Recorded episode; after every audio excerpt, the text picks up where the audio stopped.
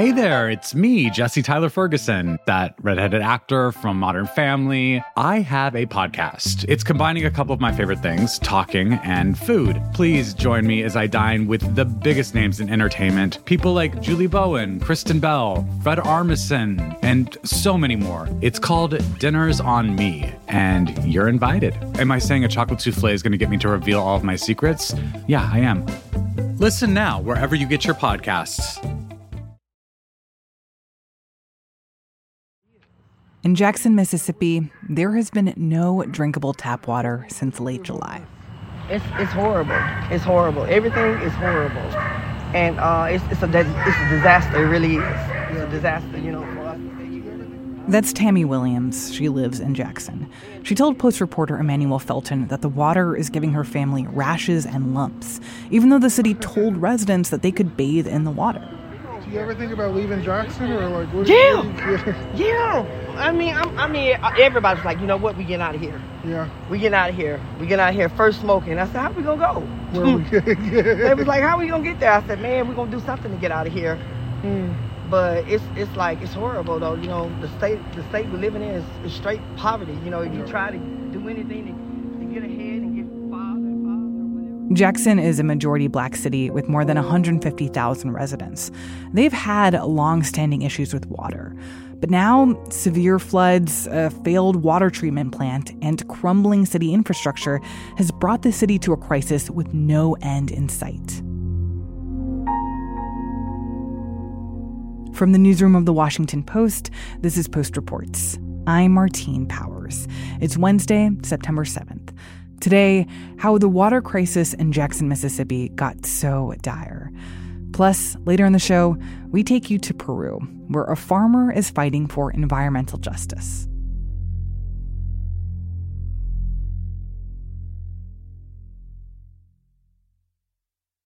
Emmanuel Felton has been reporting from Jackson. Local officials there say that some of the water pressure issues have been restored over the weekend, but they warn that there is no clear timeline for when the water will be drinkable again. Jackson really got on everyone's radar last week when the governor came out and announced that the entire city was without clean drinking water. As we speak, we are drafting a state of emergency declaration with regards to Jackson's failure to produce running water.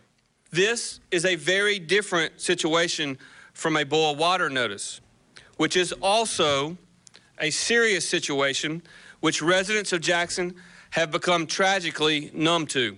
In the days before, there had been heavy rains and near record flooding on the Pearl River.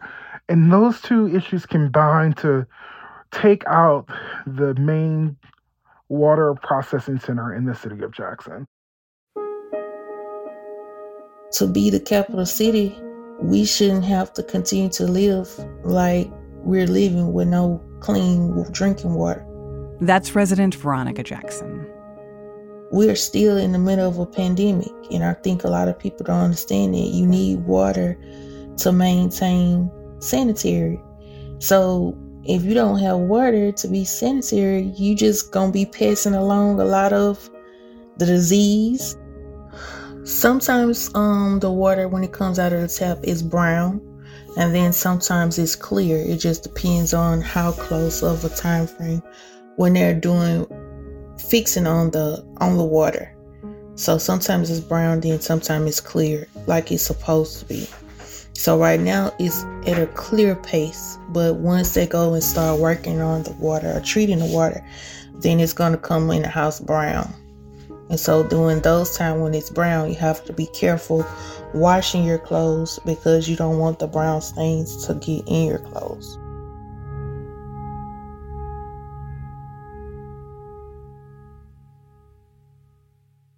Veronica says that a lot of times she has to use bleach and sanitizer when she does her laundry. And unfortunately, she has seen water issues like this before. The last time we went through a water issue was in February of of this year. When the ash storm came, we had a lot of water pipes that bust throughout the city, so we went without water for days because of that. But I think what's really been lost is that there was a crisis in Jackson long before the governor's speech on Monday. And what had been going on for years now is really almost constant boil water notifications. That means to use the water for cooking, you should boil it. You shouldn't drink it. And so, since July of this year, there's been a boil water advisory, but that wasn't that uncommon in Jackson. There are still questions about how Jackson got this bad. Emmanuel says that residents point to systemic racism. It's a majority black city in a majority white state. And they say that there hasn't been investment in city infrastructure. So I spoke to Jackson's former director of planning, and what he told me was that, you know, this is a really old infrastructure, but age itself isn't necessarily a problem if it's well maintained. So as he pointed out, like the water pipes and system in a place like New York is twice as old as in Jackson. But what Jackson has suffered from is decades of disinvestment. And he really painted the start of that back to white flight. When white middle class people started to leave Jackson for its suburbs. There's a lot of minority people in Jackson. A lot of white Americans have moved to other cities and left the majority of African Americans in Jackson. So a lot of times the help doesn't come as fast as it would have came had it been a majority Caucasian Americans in the area. Where in Jackson we have a lot of vacancies, we have a lot of buildings that's been abandoned, houses that nothing has been done to either demolish those buildings or correct them to where they can be better built. And I think that's what a lot of people in Jackson felt like Jackson was being forgotten. That all of these more affluent communities that ring Jackson had begun to take all of its resources and really all of its political clout. And what Jackson was left with was 150,000 people, down from a, a peak population around 190. 93% black and and often forgotten.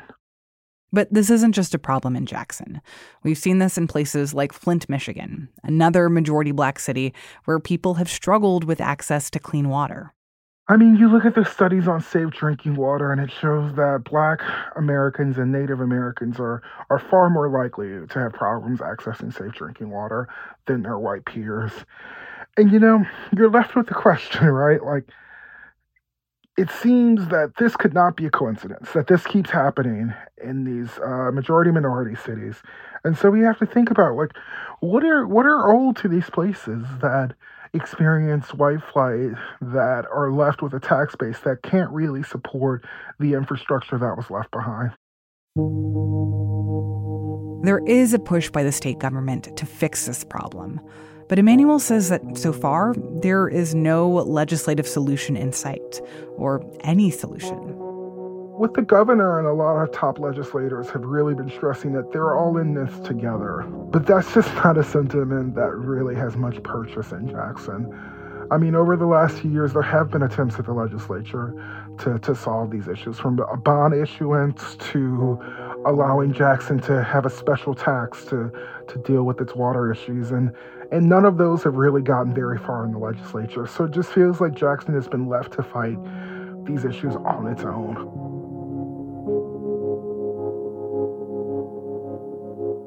Emmanuel Felton covers race and ethnicity for The Post. This story was produced by Jordan Roy Smith. After the break, we take you to the mountains of Peru to meet the man who is fighting to save his town from climate change. We'll be right back.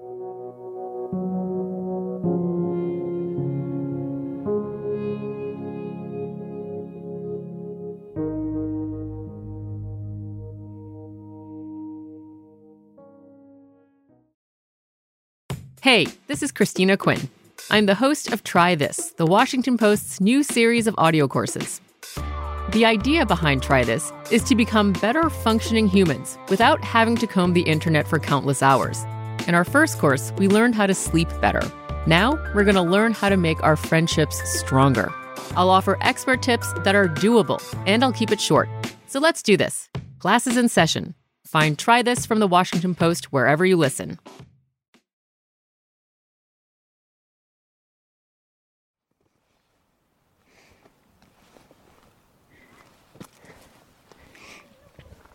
As you're walking along the trail to the lake, there are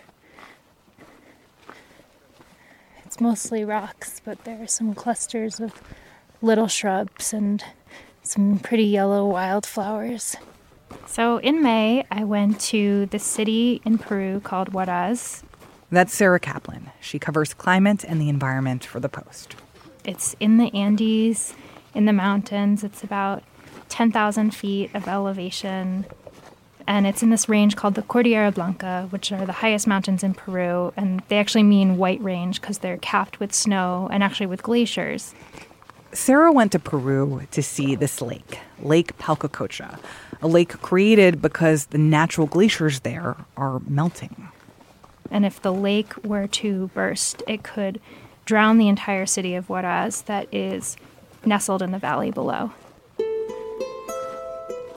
Right now, accelerating glacial melting is threatening communities around the world, in places like Pakistan. Northern Pakistan is experiencing a climate calamity. The glaciers are melting faster than expected, and the following floods are causing widespread destruction. We're seeing the same thing in Switzerland. Across Europe's world famous mountain range, glaciers are in retreat. In the past 10 years, 20% of the Alps' so called eternal ice has been washed away.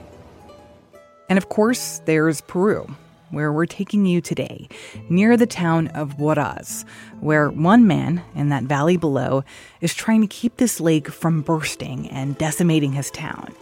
And he's doing that by suing one of the biggest carbon emitters in the world. It's a David and Goliath fight between a local farmer and RWE, a major multinational energy company. This fight is over who should be held responsible and how to change the course of climate change.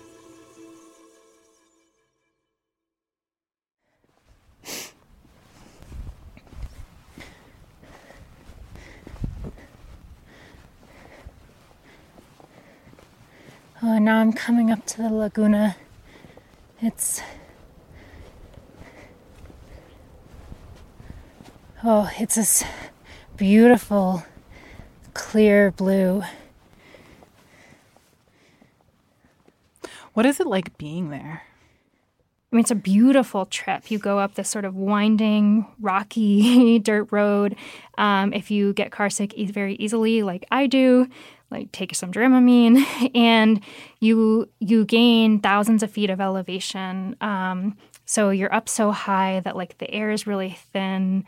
Um, it's kind of difficult to breathe almost, but it's just breathtakingly beautiful. There are these wildflowers everywhere. The lake itself is this beautiful, like Caribbean blue color. Um, and then there's these like soaring, you know, sharp peaks all around you. Um, and it looks very tranquil. Like you wouldn't expect it to be this like super dangerous thing. But the whole time that I was there, I knew that this is you know, this lake has a kind of dark side to it. But Do you hear that? That crackling? So, that crackling sound is the sound of water moving through the siphons. Um, but I mean, you can feel, I can even feel the ground kind of trembling with the force of that water moving through the siphons. So you can just imagine multiply this times a thousand or ten thousand or a million. um, that would be how much water would be coming out with this force in the case of an outburst flood. That's me uh, hiking around the lake. Uh, you can hear me huffing and puffing because there's no oxygen. Um, and these siphons that I'm talking about, those are um, pipes that were these like plastic pipes that were put in um, after you know, shortly after scientists sort of revealed how much the lake had expanded in an effort to try to start draining some of that additional water out. Um, and they helped lower the level of the lake by a few meters, um, but not enough to really substantively uh, affect the risk of a flood or the amount of damage that a flood would cause um, if it happened.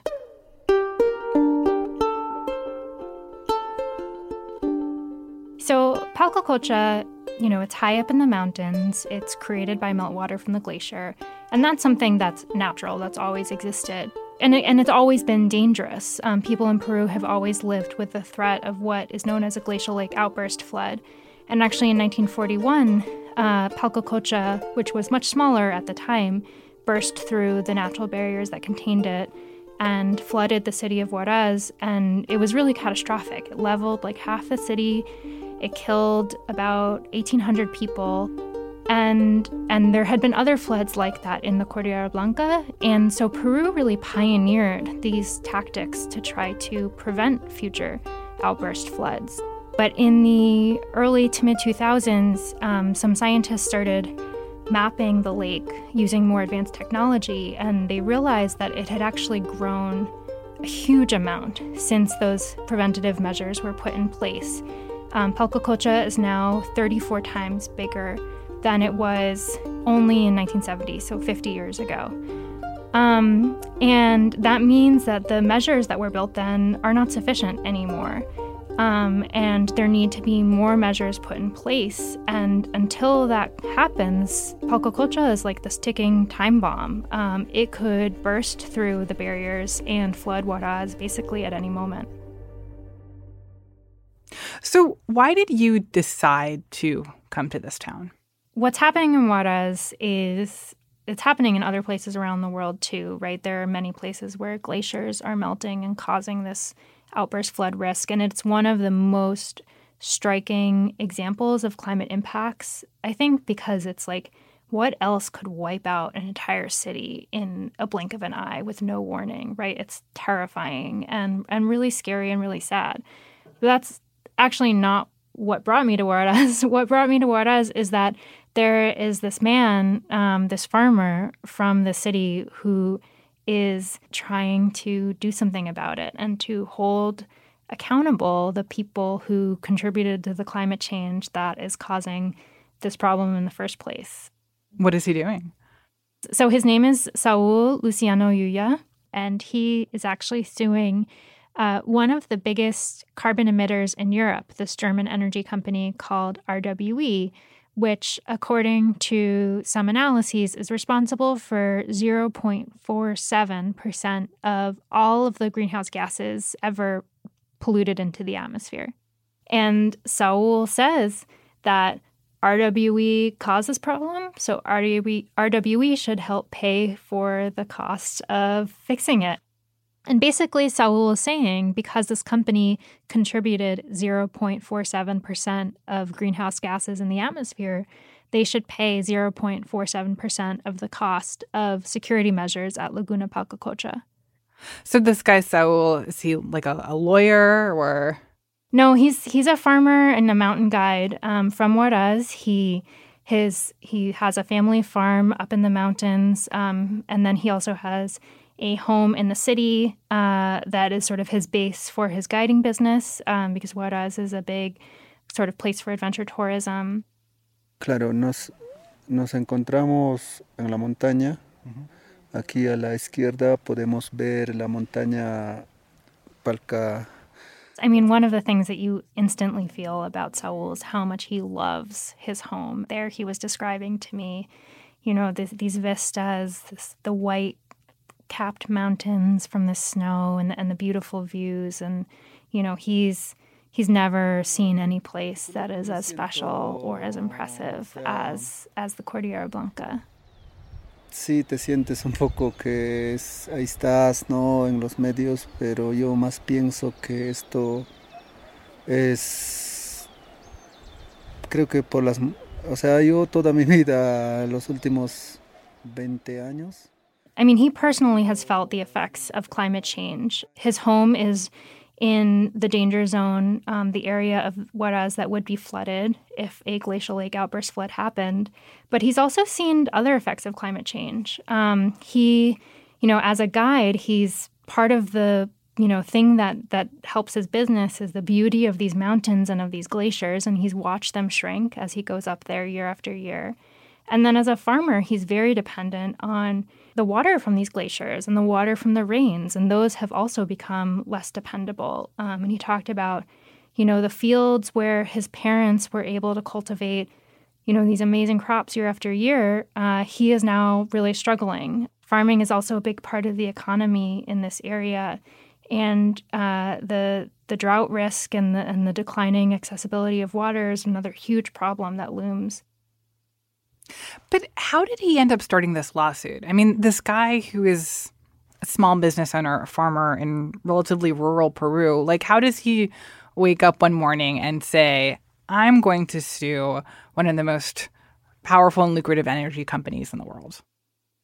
Saul definitely didn't wake up one morning and decide he was going to do this, but the story really begins in 2014 when there was a big UN climate conference in Lima and a group of activists from this organization called Germanwatch, which like which is like a German climate group, um, had gone to Lima for the conference, and they decided they wanted to spend some time traveling around Peru afterward just to talk to people about the impacts of climate change and how they were experiencing them. And so that's how they wound up in the Cordillera Blanca. And the other important thing to know is at the time, there was this growing movement um, towards what people call climate litigation. So, this idea that, you know, there had been, at that point, there had been more than two decades of these UN climate conferences that hadn't really yielded any kind of meaningful international agreements. Um, emissions were going up. And um, people were thinking about what are other ways that we could try to force countries and companies to change their behaviors. And one of them is sue people. um, and so, you know, the Germanwatch policy director, this man, Christoph Bals, had been thinking about, you know, how might we pursue some kind of litigation that could contribute to putting pressure on a company or a government um, to try to get them to take action on climate change. And so that had been sort of swirling in his head. We think there is an option that um, litigation can play a role. Um, we do not want litigation to replace what has to be done by politicians. But um, when politicians um, act in a way that they destroy the freedom for the future generations, if they, that they destroy the fundamental rights of our constitution, then I think it's up to courts to say no, that is not constitutional, or in this case, to say, look, um, you have to take responsibility. And then when he was, you know, traveling after this UN conference, um, some mutual friends connected him with Saul. And like as soon as he started talking to Saul, he knew if we're going to do a lawsuit, like this is the man you want to be your plaintiff.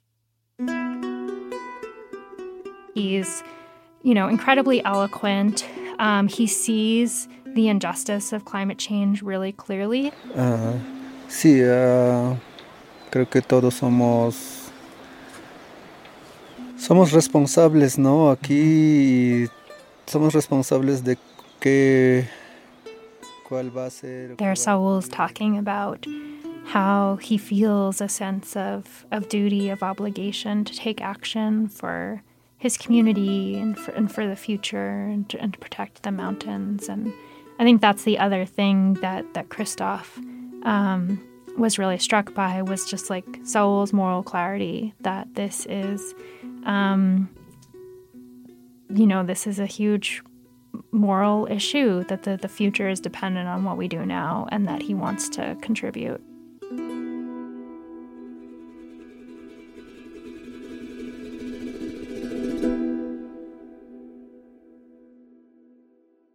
Isn't he, I don't know, worried or scared about being like the ultimate little guy going after this huge company?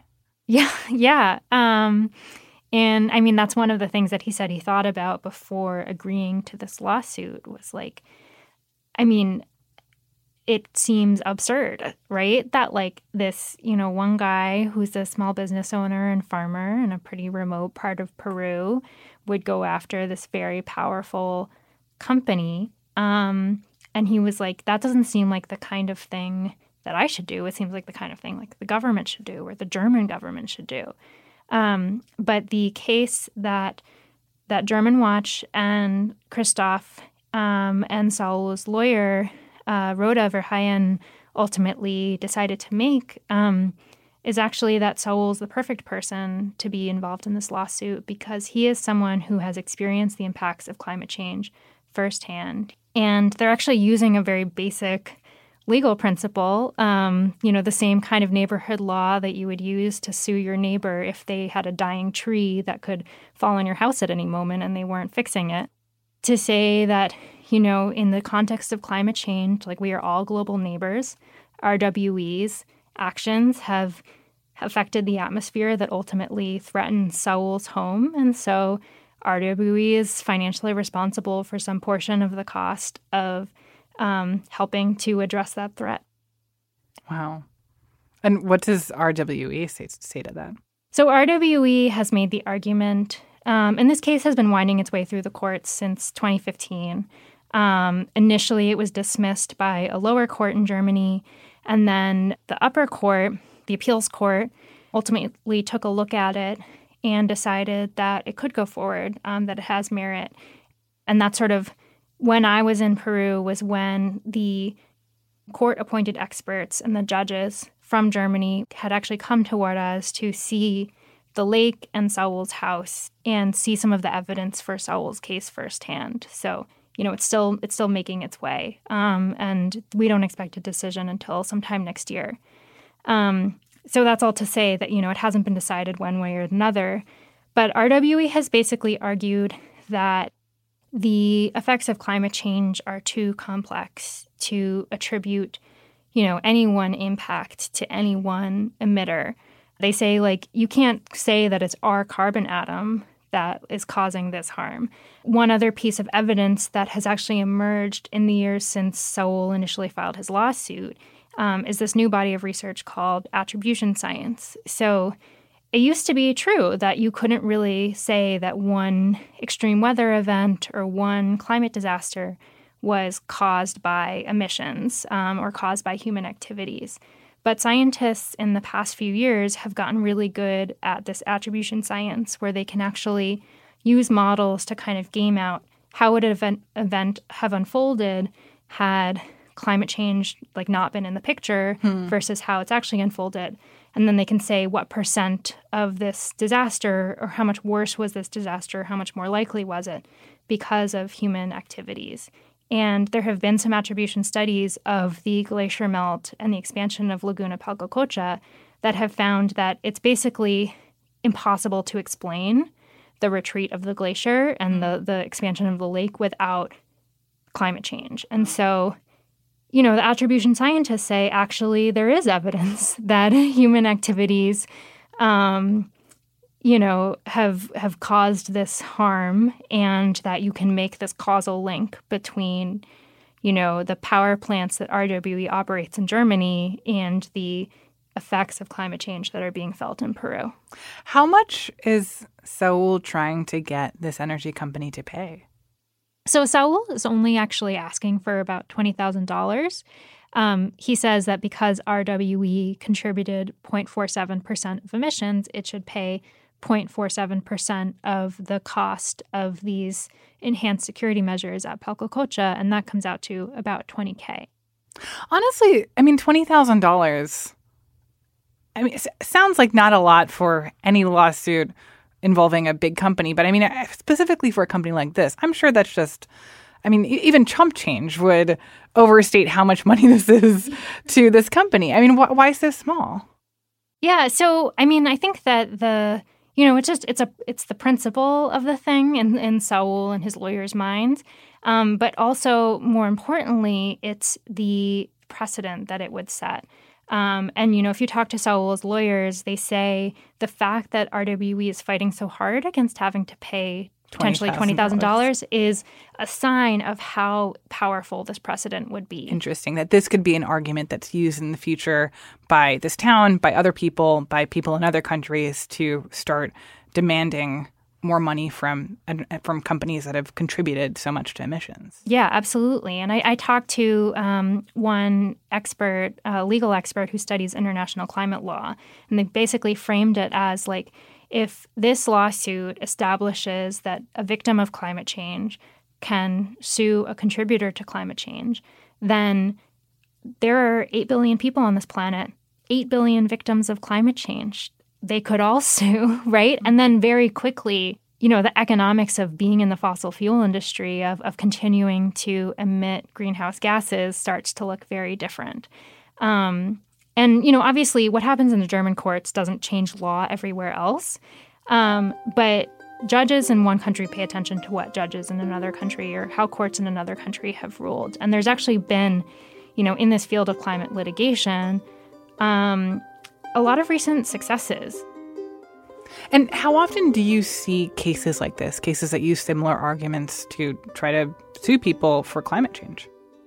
There's more and more every year. Um, it's really grown since Saul first filed his lawsuit in 2015. I think there are now more than a thousand cases making their way through the courts. Most of them are in the US and Europe, and they're actually seeing some success. So in the US, you know, I think people many people have heard of the Juliana lawsuit, these children that have sued the US government for its failure to act on climate change. 21 young people ages 11 to 22 are suing the federal government for failing to fight global warming. They first filed the suit in 2015 against the Obama administration, and ever since, the group has survived a series of hurdles. That has kind of been thrown out of the courts again and again. But uh, the European courts have been actually much more sympathetic. And there you've seen a Dutch court recently ruled that Shell is responsible for its emissions, not just the emissions that directly come from its product, but also its entire supply chain. Um, the German Supreme Court actually ruled that Germany's pledges under the Paris Climate Agreement are constitutionally binding, um, basically saying that the German constitution requires that the country significantly reduce its emissions. Oh, wow. And then you're also seeing efforts to bring cases before the International Criminal Court. There's actually something called the International Tribunal for the Law of the Sea, where some island countries are trying to bring cases around sea level rise. And you know, it's this kind of building movement. So the idea is that it's not all of these cases are going to be successful, but the precedents will start to build on each other.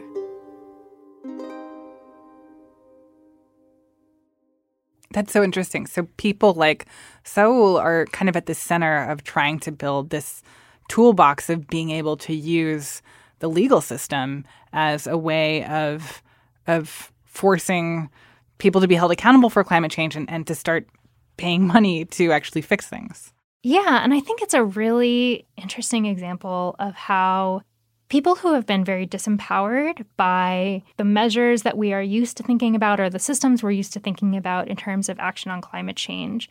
Um, like I've been to, you know, I attended the UN climate conference in Glasgow last year.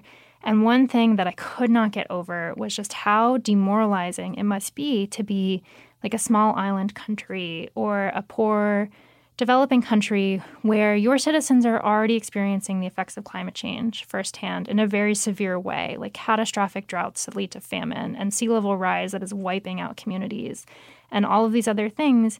And yet, like, you know, you don't have geopolitical clout, you don't have a huge economy. You know, Peru could decarbonize tomorrow and it wouldn't really make a dent in global emissions, right? And so there's, you know, and then a person like Saul is sort of doubly disempowered because, like, not only is he from a country that doesn't have a lot of power, but like he's a farmer, he's from a rural area. Like, even within Peru, he, you know, the there many people in Huaraz talked about how like they didn't feel like the government in Lima was that responsive to them. And so the fact that like amid all of that, he has found this way um, or sort of seized on this tool to potentially say, like, no, I do have power, right? And I can use science and I can use the courts to try to, you know, take on this institution that's much bigger and wealthier than I am. Um, I just think it's really interesting. What would it mean to Saul if he were to win this? I mean, when I talked to Saul about this, he said that you know, if we win, it will mean that an emitter has been, been held responsible for the consequences of their emissions. And um, that's a really big step, right? That isn't really happening right now. Cuando la demanda se acabe, mm, bueno, puede suceder que si ganamos, pues mm, hemos avanzado al menos And he said, even if we don't win, he hopes that this is going to make RWE and other companies think twice about, you know, the continuing to to burn fossil fuels to create the pollution that leads to climate change because they want to avoid these kinds of lawsuits. And he said, either way, we will have made them feel uncomfortable, and that will be a step towards change. Sarah, thank you so much. Thanks for having me, Martine. Sarah Kaplan covers climate and the environment for The Post. Ariel Plotnick produced this story. That's it for Post Reports. Thanks for listening. Today's show was mixed by Sean Carter and edited by Lexi Diao and Reena Flores. I'm Martine Powers. We'll be back tomorrow with more stories from the Washington Post.